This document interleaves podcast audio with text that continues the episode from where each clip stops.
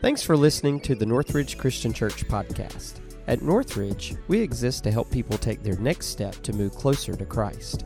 We believe that following Jesus is a journey, and we want to help you through that journey any way we can. If you have any questions about Northridge, you can contact us at info at northridgechristian.com.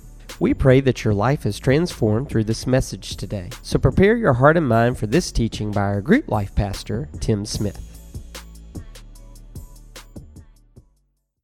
One of the reasons we wanted to use that powerful song leading into the message was because of the title of it. It's How Can It Be? But there's also a line in that song that kind of we can use as a springboard into the topic today as we conclude our series, Hope Rising. And the line was simply this I've been hiding, afraid I let you down, doubt inside. Inside, I doubt that you could ever love me. You ever feel that way? I have.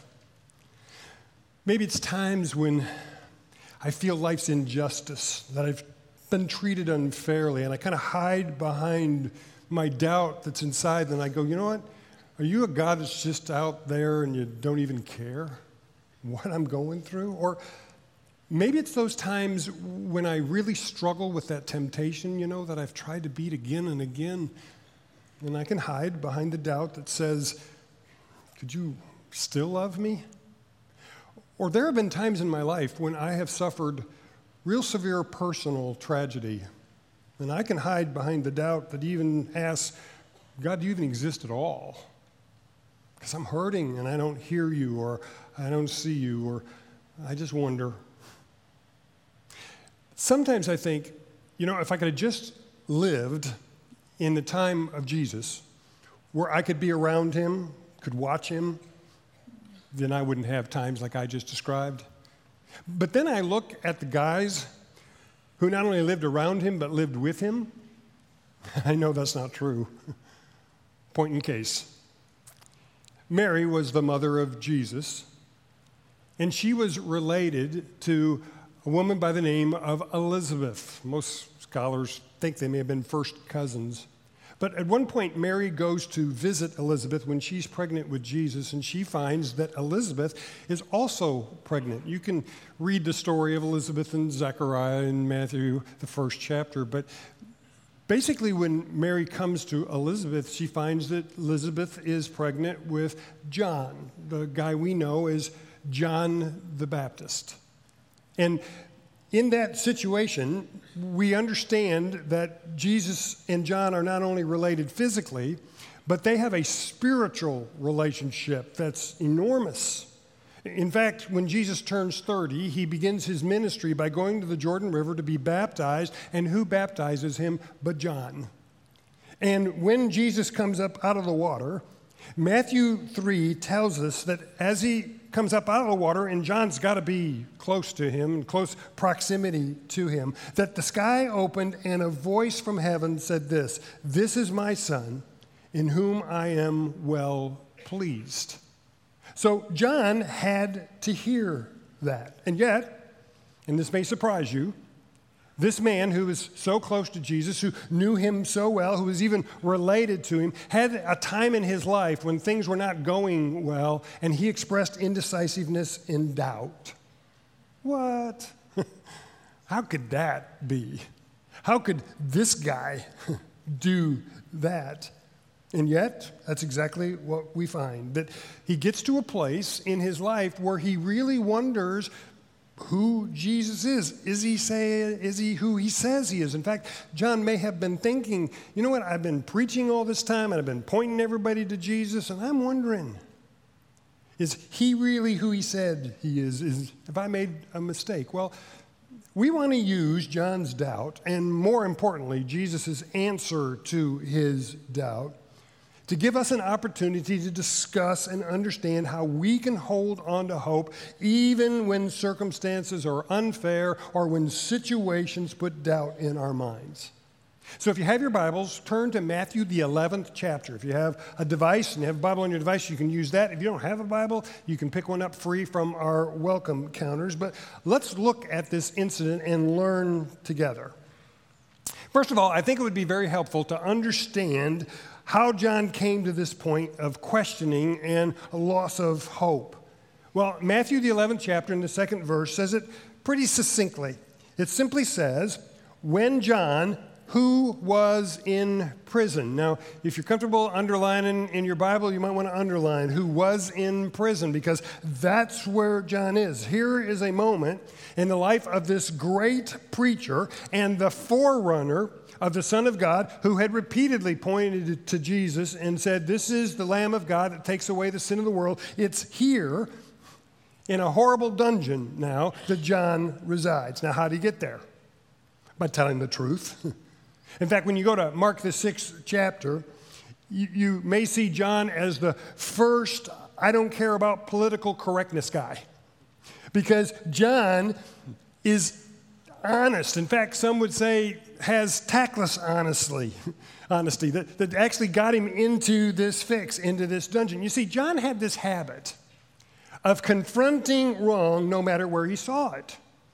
He saw it in the religious leaders and he confronted them with their failings, but he also confronted the sin of King Herod. Now, Herod in that time was a Jew and he was a politician. He was not a real king, he, he, was just kind of a figurehead king that Rome, who occupied Israel, had made him kind of um, as somebody that, that they could call king, that they would have a representative, so to speak. He didn't have any real subjects, but John had a real problem with him.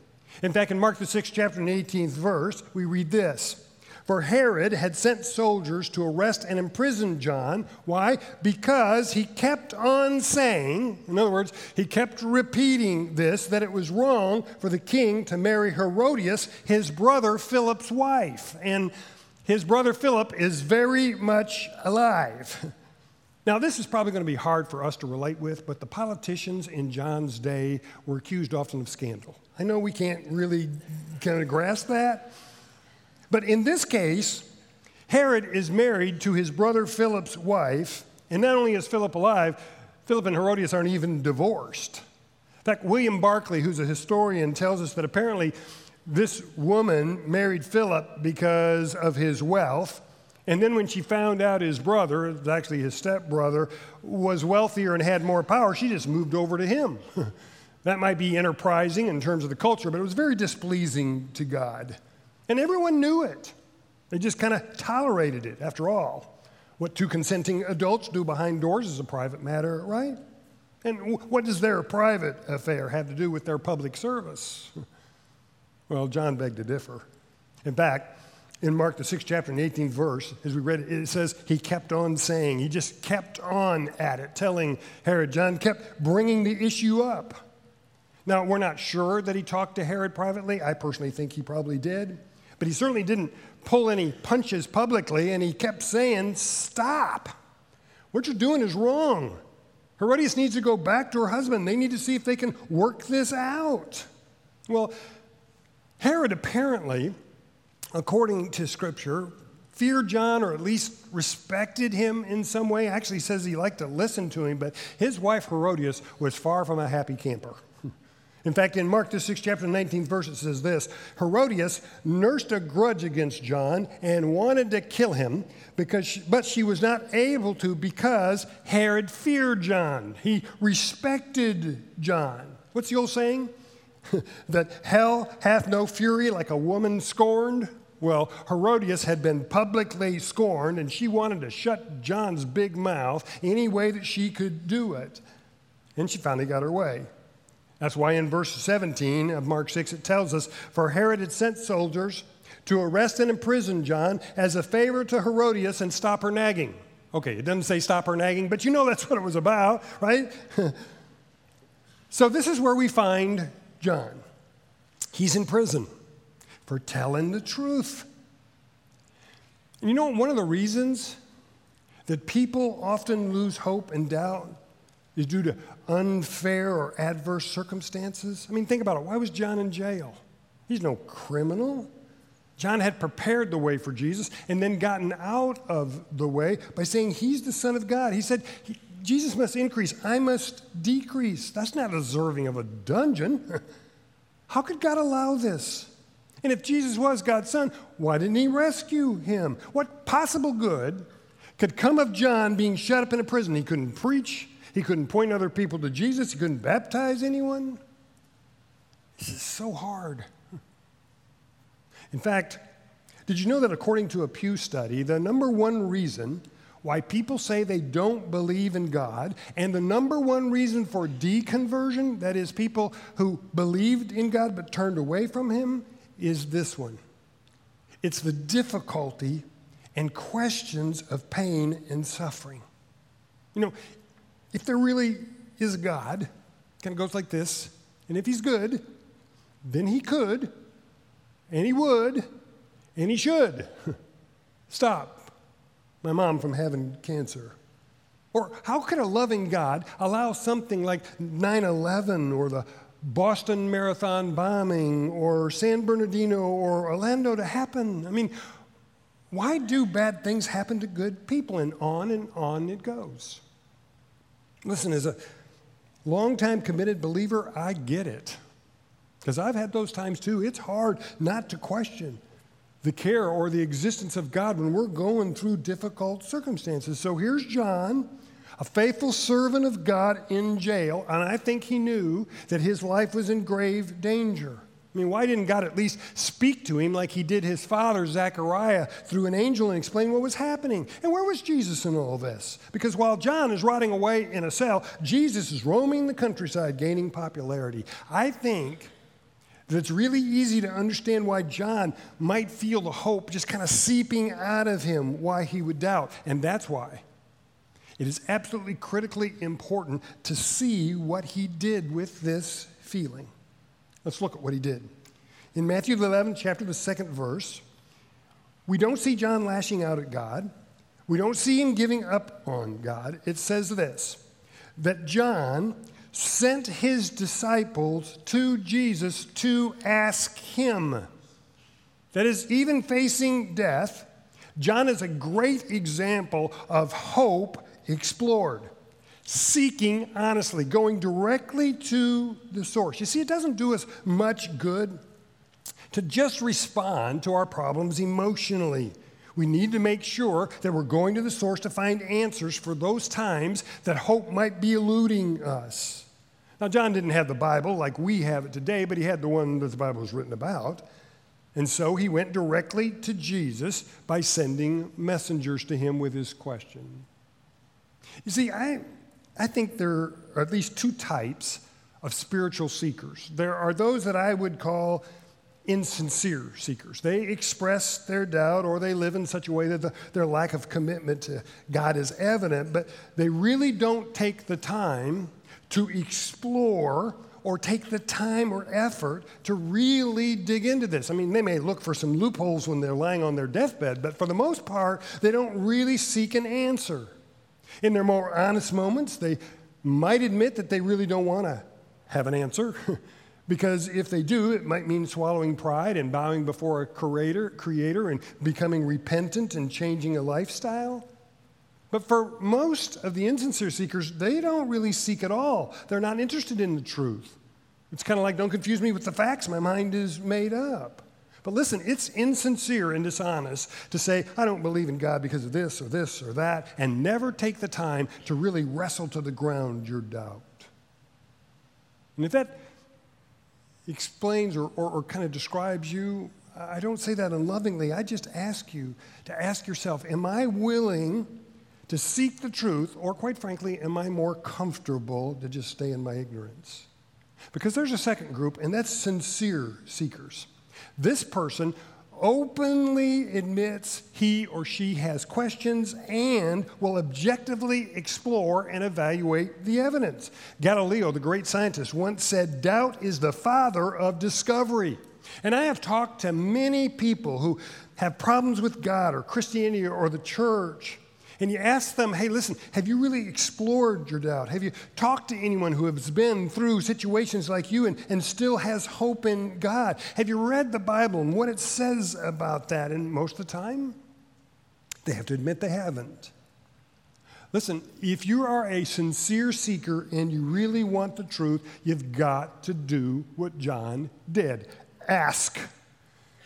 And please understand this it's okay God is all right with your questions. He can handle your questions, even your accusations. Just ask people in the Bible like Job or the prophet Habakkuk or Thomas. These guys were placed in the Bible and they openly expressed their questions. Yes, God says, listen, you can either accept or not accept, but if you really have questions, God honors and appreciates the sincere seeker. And that's what John was. He was willing to explore his hope by openly admitting and expressing his question. He didn't jump to conclusions, he just sent his disciples or his messenger straight to the source. And here's his question in verse 3. He simply asked, Jesus, are you the one who is to come? Or should we expect someone else? Now, remember what we said when we got started here. This is the same guy who was related to Jesus, this is the same guy who baptized Jesus. He had to know the stories of Jesus' birth. I just cannot imagine that his mom didn't tell him about what might have been his Aunt Mary, who, you know, had this conception of a person as a virgin, and that also when Mary first came to Elizabeth, that John, who was in her womb, Elizabeth's womb, actually leapt for joy at seeing Mary because Jesus was in her womb. I can't imagine that she didn't tell him that. And yet, if there's anybody that should have understood that Jesus is the one, John's got questions. I think just shows us the, the power of unjust and unfair circumstances for all of us, that he would question his hope, but he explored his hope by asking, and his reward was hope verified. Jesus knew that John was a sincere and honest seeker. In fact, that's why Jesus answers in verse 4 this. He says, you go back and you tell John what you hear and see. In other words, you take back to John what you see me doing. You take back to John what you see me doing. And notice, Jesus doesn't get angry with John. He doesn't say, John, of all people, one of my kin, and you're the one that's asking these questions? No. Listen, Listen, some of you have understandable and honest doubts. You've been through some stuff, and you want to you want to accept that, that God's existence is fact. You, you, you want to believe that there's life after death, and you want to believe in this Jesus. And so I want you to know, and look up here, this is critically important. God is not angry at you if you have those questions. God is not upset because you're upset. God can handle this. He's not up in heaven wringing his hands going, Boy, I sure hope they don't ask a question I don't know. God's okay with it. He's not threatened with it. In fact, He's not going to scold you, even though some churches, that's all they do is just pound on the guilt. How dare you ask that kind of question? If you really believed you wouldn't ask that question, nonsense. Here's John. But he's willing to go to the source because he realized what we need to realize. And that is that our hope is firmly fastened to the claims of Jesus Christ. So here is the word for the day. In fact, if you don't hear anything else in this message, I hope you hear this. When your hope is elusive or when you have doubt, investigate. investigate. God is not only unafraid of that investigation, He welcomes it. Isaiah 118, he says, Come. Now, let us reason together. In other words, let's work this out together. Let's settle your doubts. Let's wrestle them to the ground. Paul in the New Testament was certainly an atheist in terms of whether he believed in Jesus or not. He not only didn't believe in Jesus, he killed Christians. But he came around, and it's he, Paul that writes in Romans 10 17, listen, Faith comes from hearing, and hearing by the Word of God. In other words, get into it, investigate it. And I say this not only to those of you who may be going through some times or, or are thinking, I don't even know if God exists, but I, I also want to say this to you. For those of you who say you believe, but you've really not investigated your own belief.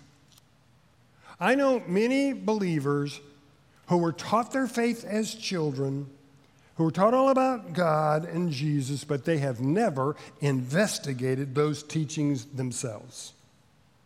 You are believing in what I call a somebody told me God. that is, this isn't your faith, it's your parents or your grandparents or your friends' faith. And here's the problem with that if all you believe in is a somebody told me God, when you're questioned by that brilliant professor, or when life hands you some of the injustice and unfairness that can hand it to you, your somebody God is more likely to crumble than not. Because all it is is somebody else's faith. You haven't really investigated it yourself. You can find yourself, all of us can, with questions like John that you can't answer. So you got to do what John did. You investigate the claims of Jesus yourself. In fact, let me put a plug in here for beginnings that we have on Tuesday night. In fact, this Tuesday, if you don't come to any other session of the seven but this one, because we're going to ask this question on Tuesday night Who is Jesus? You got to investigate the claims of Jesus. Because I like what C.S. Lewis, who was a brilliant Oxford scholar, who didn't believe in Jesus, but came to place his hope in Christ because he investigated his claims. I like what he said. He said this Christianity, if false, is of no importance, and if true, of infinite importance.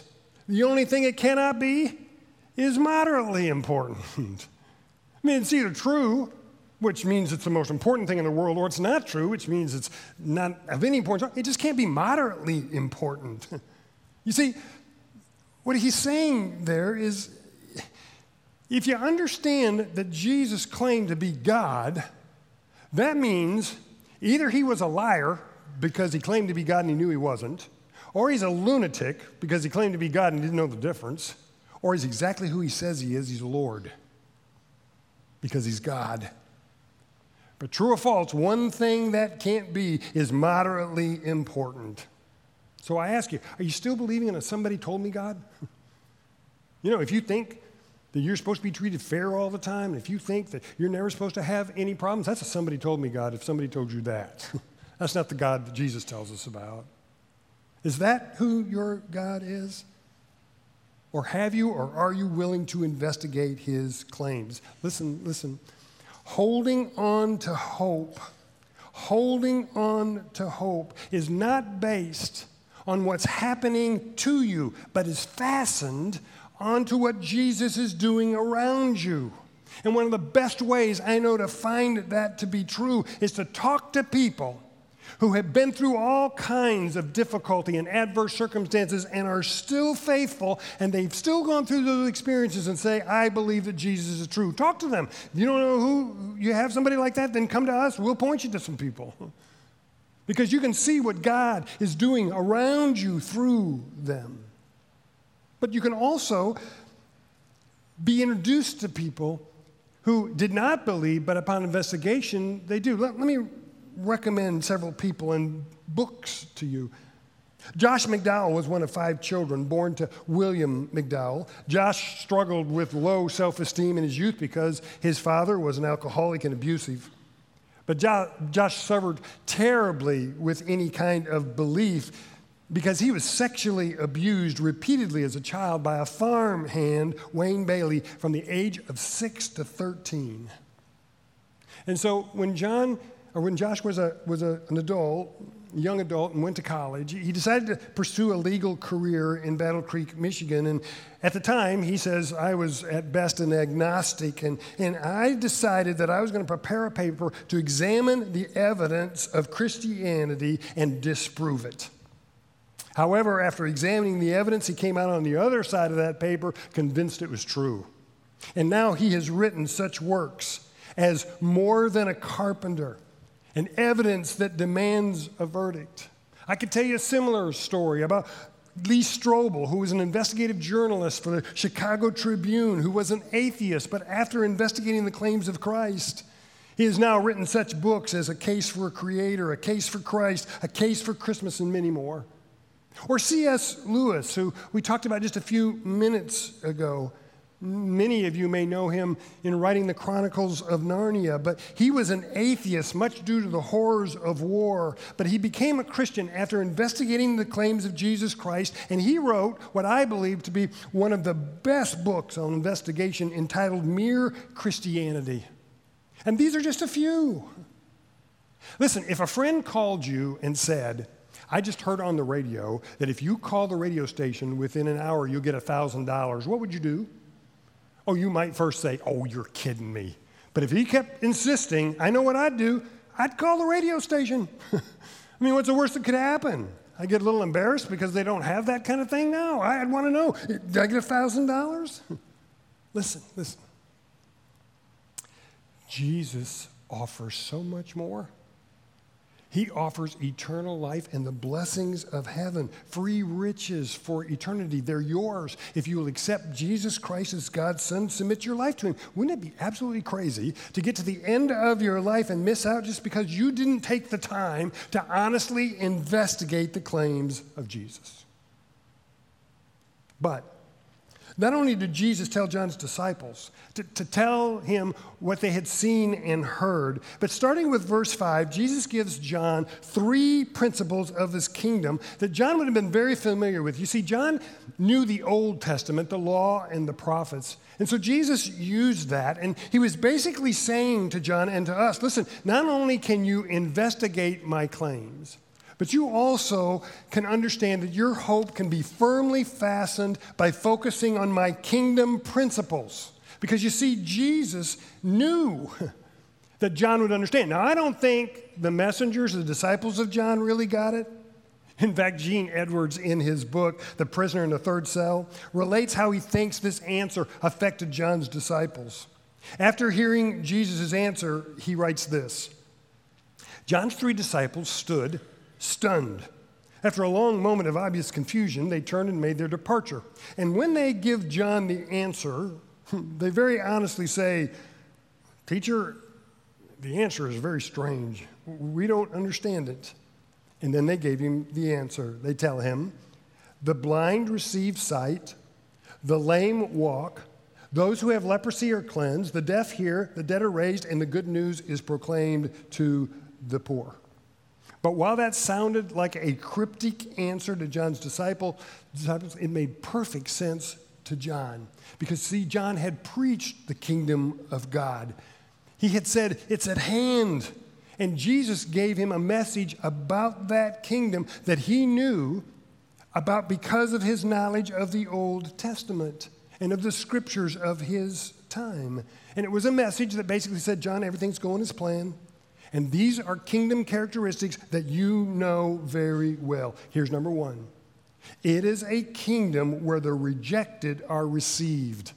He said, The blind see, the lame walk, lepers are cleansed, the deaf hear. You know who those were? Those were the shunned ones of Jesus' day. No name, no place, no value. But those who are called trash in the world are called treasure by Jesus.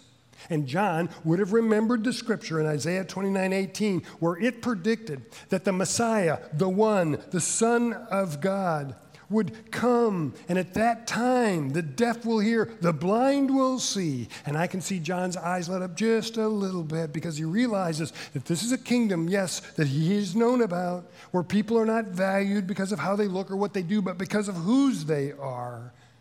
In a world where the value of people is by their size, of their salary, or the shape of their body, God measures it by the heart. That was a reason for hope. And then Jesus told him the kingdom principle number two it's a kingdom where the dead are raised. I think John's eyes opened a little wider because he remembered Ezekiel 37 13, where God said, The Messiah, the chosen one, that I will open your graves and bring you out. Certainly, only the Son of God, the King of Kings, could do that. And I think John knew in that moment, in that dungeon, that no matter what happened to him, he would never truly die. And then, thirdly, Jesus told in kingdom, kingdom principle number three the poor become rich. John's nodding his head now, yes. Yes, because he remembers Isaiah 61 1 that says, The chosen one, the Messiah, would preach the good news to the poor and bind up the brokenhearted. And the poor in this case are not the ones with no money, but but they're the ones that understand their poorness as compared to God's perfection. You see, Jesus is telling John, listen, my kingdom is a kingdom where membership is granted, not purchased by the members. It's a kingdom where the contrite, those who understand they could never do enough, but admit they can't do enough to get admitted, only God can admit, admit you in. What do they receive? They receive the binding and balm of forgiveness. This is the kingdom that Jesus proclaims to John. And maybe John at this point said to his disciples, Hey, don't you get it? It's him. He's establishing the kingdom of God. It's not a physical kingdom, it's God's kingdom of acceptance, of eternal life, and forgiveness. And then maybe his disciples said, Well, there was one more thing, John. Jesus said, Blessed is anyone who does not stumble on account of me. Blessed is anyone who does not stumble on account of me. And I think John's head just bowed and he nodded slowly and maybe he prayed, God, I will not fall away from you. I will be faithful even to the end. And his doubt had been erased, his hope had been verified, and yes, he died. He was beheaded with hope rising. So we're back to our original question. How do you hang on to hope when the circumstances of this life can bring doubt? You do what John did. When the doubts arise and the fears assail, I challenge you go to the source. Come to Jesus. Come openly. Come objectively, investigating the truth. And if you will come to Him, you will find exactly what John found a person who promises to receive you, forgive you, and resurrect you, giving you the riches of heaven. And then he will say to you, just as he said to John, Blessed is anyone who does not stumble on account of me. Would you bow your heads with me for a minute? I want to just lead us, especially kind of depending where you are, for three groups of people. And I would just ask you if we get to your group as we describe it, just, just ask God to help you. First of all, maybe you're one of those sincere seekers. You, you just don't get it. You're having a hard time believing God. You've been through some things that just put you in that place. Even if you don't aren't ready to say God exists, just, just say to Him in your heart, God, help me to investigate you. Give me the courage. I need the courage to check this out, to check out your claims. And maybe you're a little past that, but you've heard today that you're relying on a somebody told me, God, that your faith is really not yours.